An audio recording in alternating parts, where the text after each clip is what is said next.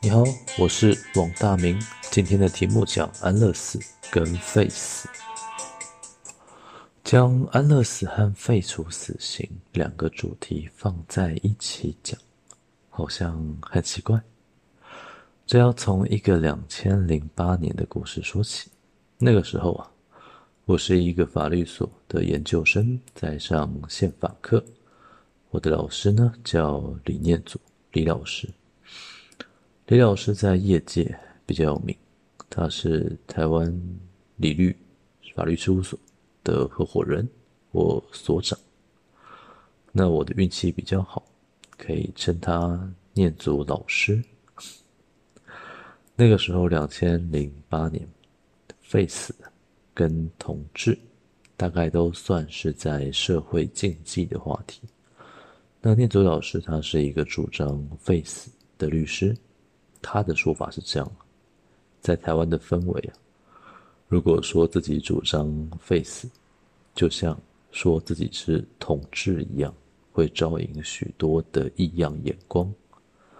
如果用同志圈的术语，那应该叫 outing。outing 就是我是个同志，但是请你不要出柜我。啊，十年过去了。如果你现在啊，随意指称一个人说你是同志，对方想要告你贬损名誉，可能都告不赢。我没有开玩笑，这是真实的判决。判决日期二零一九年十月三十一日，在桃园地方法院有个判决，一位王先生，他被指称是同志，然后打官司主张他的名誉权受损。判决结果，法院驳回，败诉了。王先生败诉的理由，并不是因为性倾向是不是隐私这样的问题，而是法官认为啊，同性恋这个词，它应该是一个中性的词汇。说一个人你是同性恋，无论这句话是不是真的，都不会贬损。他的名誉，哦，时代进步了。但是如果你现在随便说一个人是废死联盟，可能还是有禁忌了。运气差一点，可能对方还会补上一句：“啊，你主张废死，怎么不是死你全家啊？”好，那念祖老师在那个时代就公开自己是一个主张废死的律师。可以想象，他的学生会在课堂上与老师进行辩论。例如，老师，那如果你的妻子被坏人杀害了，你会怎么想？老师就回答：我也一样，我会想要手刃此寮。那老师啊，你的家人支持你非死吗？老师会回答：以前两个孩子年纪还小。所以我们家赞同死刑的一票，反对死刑的一票。那现在两个孩子长大了，考上律师了，所以老师家反对死刑的仍然只有一票，那赞同死刑的变成三票了。但是老师说啊，他仍然希望在他的有生之年看到台湾可以废除死刑。哇哦，故事听到这边。你会不会觉得这一位李老师有一些天真？我当时发问说：“哎，老师，那如果这个死刑犯他是真的想死，他也不想被教化，也不想回归社会，那老师你仍然坚持不执行死刑，不杀死他吗？”老师回答：“如果真的有这样的死刑犯。”他可以自杀。哦，是吗？时间到了二零二零年四月二号，死刑犯翁仁贤被执行。在翁仁贤被执行后，台湾目前还有三十九名死囚待执行。那为什么在这四十个人里面选择了翁仁贤？听说选择他的理由。就是因为翁仁贤他一心求死，哦，所以翁仁贤被判了死刑，他又一心求死，啊，就给他死啊！我仿佛看到两千零八年的自己会这么说。OK，现在二零二零年了，我的想法有些改变，甚至有一些开始像当时的老师了。我现在会想，如果台湾现在已经立法通过了积极安乐死，我们为什么不让翁仁贤有个机会自杀？我始终觉得，一个人想要自杀也需要勇气。或许有些案例会告诉我们，囚犯关在监狱里，想自杀就用床单缠住脖子就可以了。但是，这不是每个人都做得到啊。打个比方吧，例如我自己有一些惧高症，有一年我去关岛参加朋友的婚礼，关岛可以租车，然后自驾。路线很简单，就是有一条四号公路可以环岛一圈。在关岛的南端有一个旅游景点，叫 e n a r o j a n Natural Pool（ 伊那拉汉天然池）。它是一个天然的跳水台，有很多当地人会去那边跳水。玩法很简单，就是沿着那个石头做的跳水台助跑，然后往下跳，下面就是水池。我去玩的时候，连续好几次都是跑到一半就会想要刹车，没有勇气跑到底往下跳。啊，连玩耍都这么孬种。我在想，如果有一天我真的被法官判了死刑，想叫我自杀，我大概没有勇气啊。好了，这边要加上警语：自杀不能解决问题，勇敢求助并非弱者，生命一定可以找到出路。虽然我个人觉得这个警语对于某一些忧郁症的患者很不公平。关键字：自杀不能解决问题，请收回。那我自己的生死观比较偏向庄子。庄子有一个故事叫《骨盆儿歌》，大概就是说妻子过世了，他悲伤了一阵子，就敲打着手边的瓢盆，开始唱歌，这样子。简单讲啊，我很希望自己过世之后，可以器官捐一捐，遗体烧一烧。然后将我的骨灰撒在咖啡树的下面。我一直觉得，人可以选择自己离开人世，可以帮自己预做安排，这就叫做尊严。所以我的意见是，人在监狱可能想死都不容易，而且坐牢吃牢饭也常常不是免费的。我认为许多受刑人应该要算廉价劳工。如果你好奇这句话，或你好奇台湾监狱的环境，我很推荐一本书，叫《监狱我来我见我擦擦》，作者叫苦林子。你好奇的话，搜寻关键字“监狱我来我见我擦擦”，就可以看到这本书的介绍。好，然后我们来聊一下。那既然如此，台湾的政府为什么要废死？其实就政府的立场来讲，应该是跟国际接轨。要，那好笑了。请问为什么国际要废死啊？是不是因为圣经说要废除死刑？如果你真的这样问啊，我会回答：圣经可以分旧约跟新约。如果在旧约，上帝不可能废除死刑的，新约比较宽恕了。新约会说要爱你的仇敌嘛，不要以眼还眼，或者说主耶稣他废止了摩西律法，那摩西律法的刑罚当然就包含了死刑。那如果你坚持要执行死刑，可能耶稣还会告诉你，他愿意代替全人类死在十字架上面。那既然这样，以后的死刑应该都被废止了，大概这个意思吧。这个是某一派 基督教的说法，那我就引述一下，不代表个人立场。OK，那就国际上来讲，其实如果认真来说，废除死刑这个想法，应该是指国家没有权利去剥夺人的生命。当然，如果在大部分的台湾人想法，应该是 啊，这就是个坏人呐，他杀了我的家人，被判了一个死罪。啊，面对这个坏人，你政府不让我动手自己杀他，你又不帮我杀，那你说要保障死刑犯的人权，啊，那我们受害者家属没人权哦。你好奇这一串话的话，关键字小灯泡。人权，就会看到类似的论述。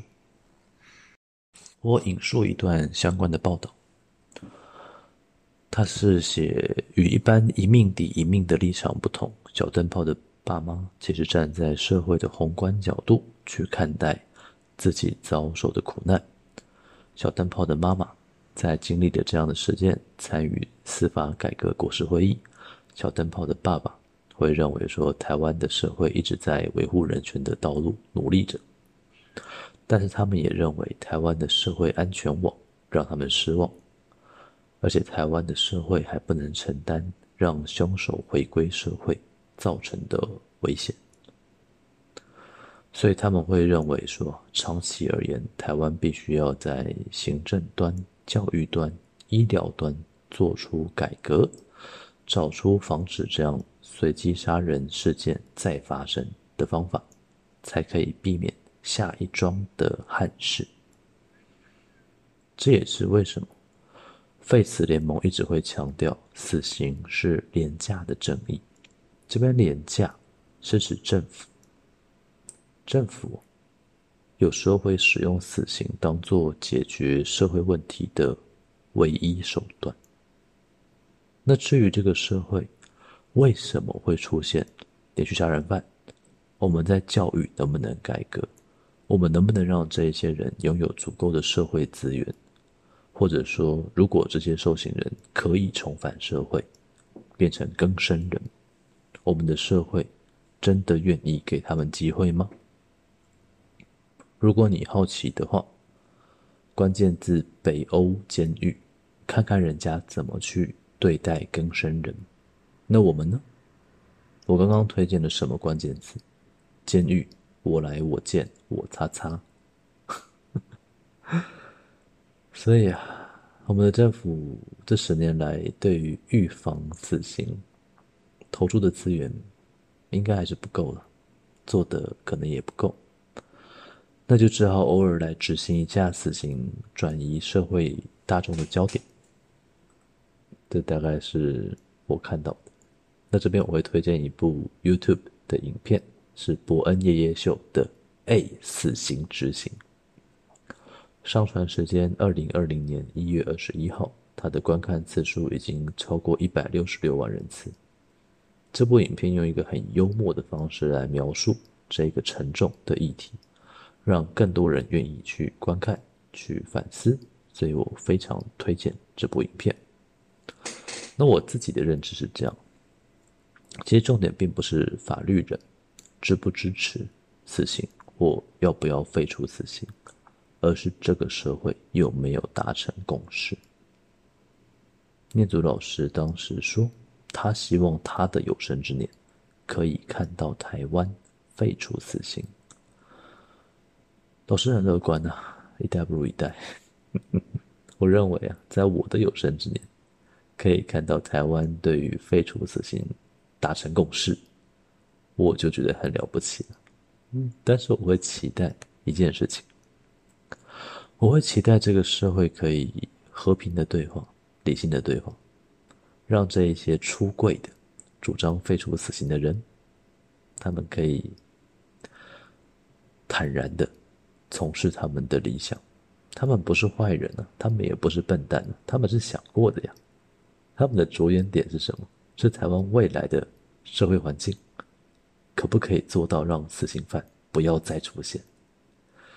所谓废除死刑，他是希望可以让政府多做一些事情，不要只是用执行死刑这个手段来转移人民的焦点。当然，你还是可以不支持他们的想法，就像我自己也没有加入废死联盟，但是我会期待。这个社会在面对他们的时候，要保持尊重，因为他们在做的事情真的是在帮助社会进步的。好，然后我们来进入安乐死的话题。就如我一开头讲的，我现在会觉得，像翁仁贤这样一心求死的死刑犯，我会倾向。他可以选择积极安乐死 （active euthanasia），什么意思啊？安乐死就安乐死，你还跟我讲积极跟消极啊？还记不记得在二零一八年，有一位体育主播傅达仁先生，他因为年老受疾病所苦，所以上书给总统蔡英文，说希望可以推动安乐死合法。那等不到。所以，二零一八年六月七号，他就只好去瑞士安乐死的新闻。新闻标题：傅达人感叹，花三百万还客死他乡，今天将执行安乐死。严格的说啊，傅达人接受的不算是安乐死，而叫做协助自杀 （assisted suicide）。这就是什么？安乐死如果讲消极安乐死 （positive euthanasia），是指说医生不施予或撤除病人的维生器材。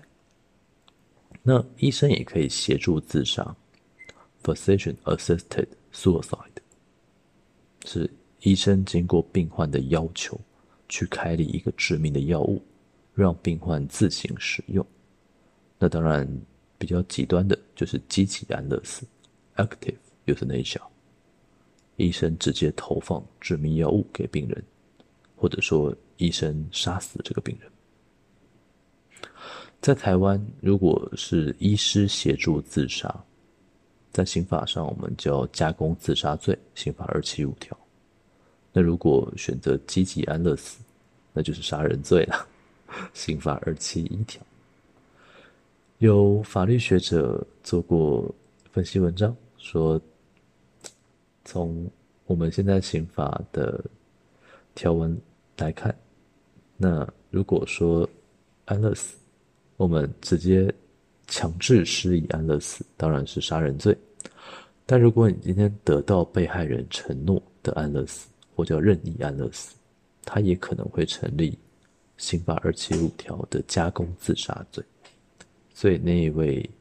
法学者认为，安乐死在台湾的刑法没有存在的空间。关键字“安乐死之法理分析 ”，Google 就可以找到它。嗯，我是没有特别认同这个见解，不过我认为他的说法应该代表很大一部分的学界认为。那我们换个角度吧。如果你是一个有接触过基督教文化的人，我相信你一定听过一个词叫 “commit suicide”，自杀是有罪的。这句话什么意思？在传统的基督教或者讲天主教，有个教义是这样子：神创造了天地万物，神用自己的形象创造了人类赋予的灵魂，所以人的生命。只有神可以支配，人不能自己去支配自己的生命。所以在当时的欧洲，有很多国家将自杀看作是一种犯罪。比方古典时期的雅典，如果没有经过国家允许就自杀，他就没有办法举行葬礼，他也没有办法在他的墓地有墓碑。那到了十七世纪。法国路易十四有颁布刑法，说自杀者应该要遭受刑罚，比方说尸体应该要在拖去市区的街道倒挂起来，再弃置在垃圾堆。那十九世纪的英国也把自杀当作一种谋杀罪，比方自杀者的家属会被起诉，那自杀未遂还有可能被处以绞刑，那财产可能会缴回国库。我们可以想象，在当时的社会氛围，一个人的生命应该不属于他自己，可能属于国家或属于上帝。如果你好奇刚刚那一串的来源，关键字，历史上有一种罪名叫自杀未遂。当然了，以现在来看，这个想法算是过时老派。所以现在的欧洲有些国家，或美国有一些州已经让安乐死合法了。那我最新看到的是在二零二零年二月二十六号。德国的宪法法庭裁定，安乐死的禁令，就是我们讲的协助自杀这样子的法律，违宪。违宪的理由是因为这一条禁令，他剥夺了末期病患自行决定死亡的权利。这是德国宪法法庭的裁定。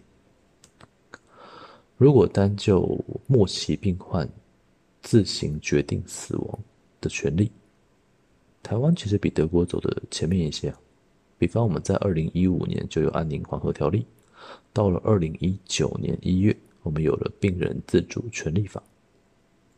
如果你好奇安宁缓和条例跟病人自主权利法有什么差别，我会推荐一篇延伸阅读，那个网站叫“老师没教过你的医疗常规”，它的文章标题叫《安宁缓和条例与病人自主权利法》。懒人包，那我觉得他描述的还蛮清楚的。如果说只用一句话来解释他们的差异，我会讲：安宁缓和条例不用团队咨商，但是病人自主权利法一定要跟医疗团队咨商，而且要收费。咨商费用的行情价每人每小时台币三千元。当然也没有那么粗糙了。比方在前几年，我有听过推动安宁缓和医疗的黄胜坚黄医师，他有说过一句话：“若要好好走，别打一一九。”啊，对照到今天的法令，就已经没有那么严格了。白话讲，我对于台湾推动安乐死的立法，我是比较乐观的。我会期待，在我的有生之年，应该就可以看到台湾有积极安乐死的法令通过。OK，那最后如果还有一些时间，我想谈一下一个逃亡的杀人犯，叫林克颖，他是一个英国人，他在二零一零年在台湾酒驾撞死了一个送报生，遭台湾的法院判刑四年。结果他在入狱服刑之前，就潜逃回到了英国。那台湾的政府就发出通缉，跟英国说想要引渡林克颖回台湾。结果林克颖就不同，他就说台湾的司法不公平。好，那时间到了二零一三年，英国的警方终于逮捕了林克颖。好，那就在英国的法院，大家开始争辩。那林克颖就说：“这台湾的法理地位有问题啊，不是一个国家嘛？那台湾也不符合欧洲人权公约的标准。更重要的是，台湾的监狱环境欠佳。如果英国人在台湾坐牢，应该会在监狱中就死掉了吧？所以林克颖用各种方式在英国的法院跟台湾纠缠，就是不想回台湾服刑。”好，时间到了二零一四年，台湾跟苏格兰签订了一个关于林克颖引渡了解备忘录。苏格兰的司法部同意的引渡。那当年爱丁堡的地方法院判决林克颖需要引渡来台湾，林克颖不服气上诉苏格兰高等法院。二零一六年，苏格兰高等法院认为台湾的监狱条件确实不符合欧洲人权公约，所以判决不用引渡了，本案确定。所以台湾的法务部也证实了，我们没有办法将林克颖抓回台湾服刑。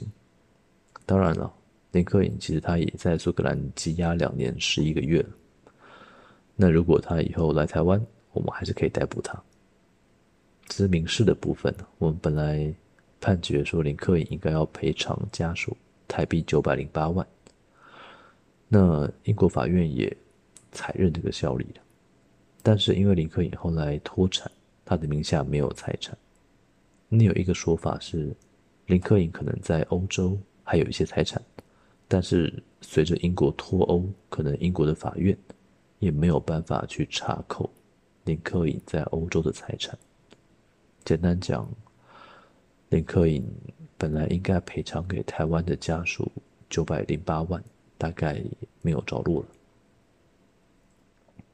为什么讲林克颖的故事？我只是想描述，其实台湾。为什么要遵循国际的潮流？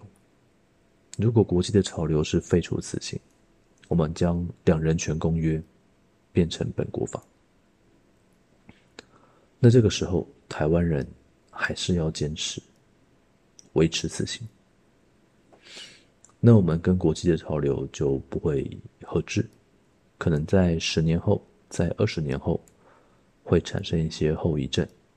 可能林克颖这样子的故事会反复的发生，所以，我其实理解政府想要废除死刑，但是我会期待啊，政府可以跟社会大众有更多的沟通，当然也有更多的配套措施。法律从来都不是关上门来自己蛮干就可以了。最后，我祝福在。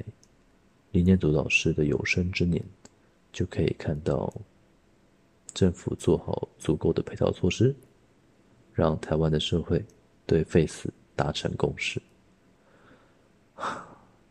谢谢。我总觉得这是一个蛮乐观的想法，不过有时候想想，法律人不是应该乐观一点吗？